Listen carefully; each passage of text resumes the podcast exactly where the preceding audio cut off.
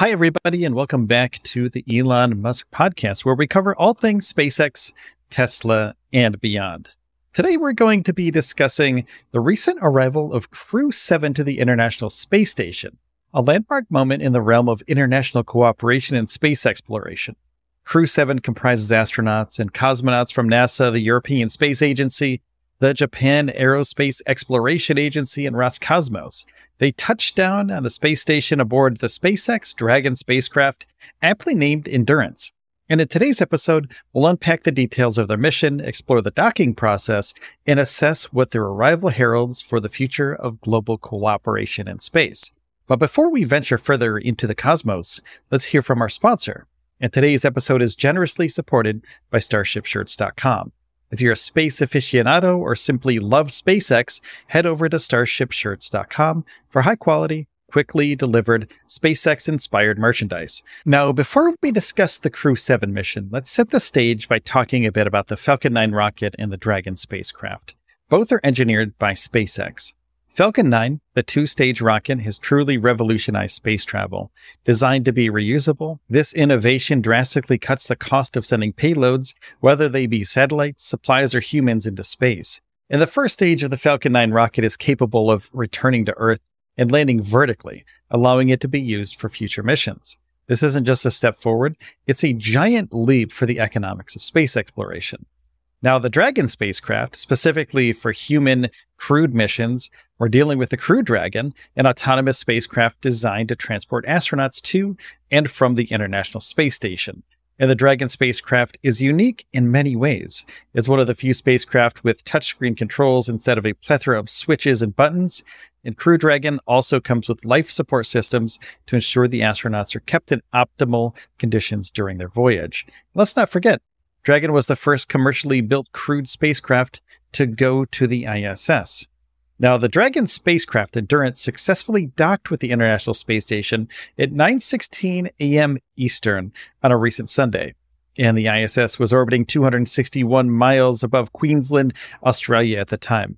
And after docking, Crew 7 and the current inhabitants of the ISS began the meticulous process of conducting standard leak checks and pressurization, which culminated in the Dragon's hatch opening at 10:59 a.m. This marks a significant point in the mission as Crew 7 officially joined the space station's crew. And the current members of Expedition 69 include NASA astronauts, some people from the UAE, also people from Russia, and now people from Japan, which is great because it's an international smorgasbord of astronauts in the space station. For a brief period, the ISS will become even more cosmopolitan than it usually is, housing 11 people until Crew 6 members Bowen, Hoburg, Alneyadi, and Fedyaev return to Earth a few days later. Now, their scheduled undocking and return to Earth make room for the new team to settle in and get down to business. And the new crew, representing the US, Japan, Russia, and is already getting acquainted with life in microgravity. They're also being briefed on safety procedures, emergency hardware locations, and more. And on Monday afternoon, these newly arrived flight engineers from Expedition 69 were briefed by Station Commander Sergei Prokopyev of Roscosmos and flight engineer Sultan Alneyadi of the UAE and the crew is expected to live and work 260 miles above Earth for the next six months, contributing to ongoing experiments and possibly participating in spacewalks.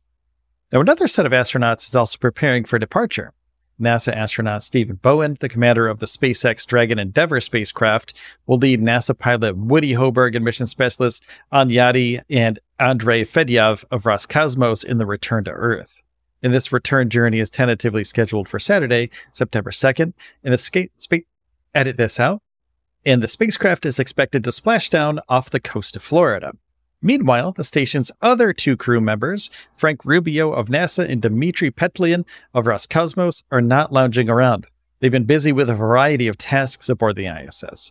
Rubio recently checked a Dragon pressure suit in the Endeavour spacecraft with assistance from Alneyadi Petelin, on the other hand, conducted photographic inspections throughout the station's Roscosmos segment and wrapped up his day with a vision test and exercise.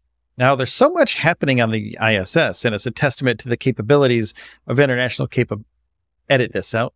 There's so much happening on the ISS, and it's a testament to the capabilities of international cooperation in advancing our understanding of life in space. And whether it's the technology that makes docking a spacecraft with the ISS possible or the collaborative experiments that are conducted aboard, these missions are a showcase of what humanity can achieve when we all work together. So that's it for today, everybody. I hope it's been enlightening, and I hope you enjoyed the episode about the International Space Station, the Crew Dragon, and also the Falcon 9 and all the astronauts on board the ISS. Now, thank you for tuning into the show today. Now, before you go, don't forget to hit the subscribe or follow button on whatever podcast platform you're listening on right now.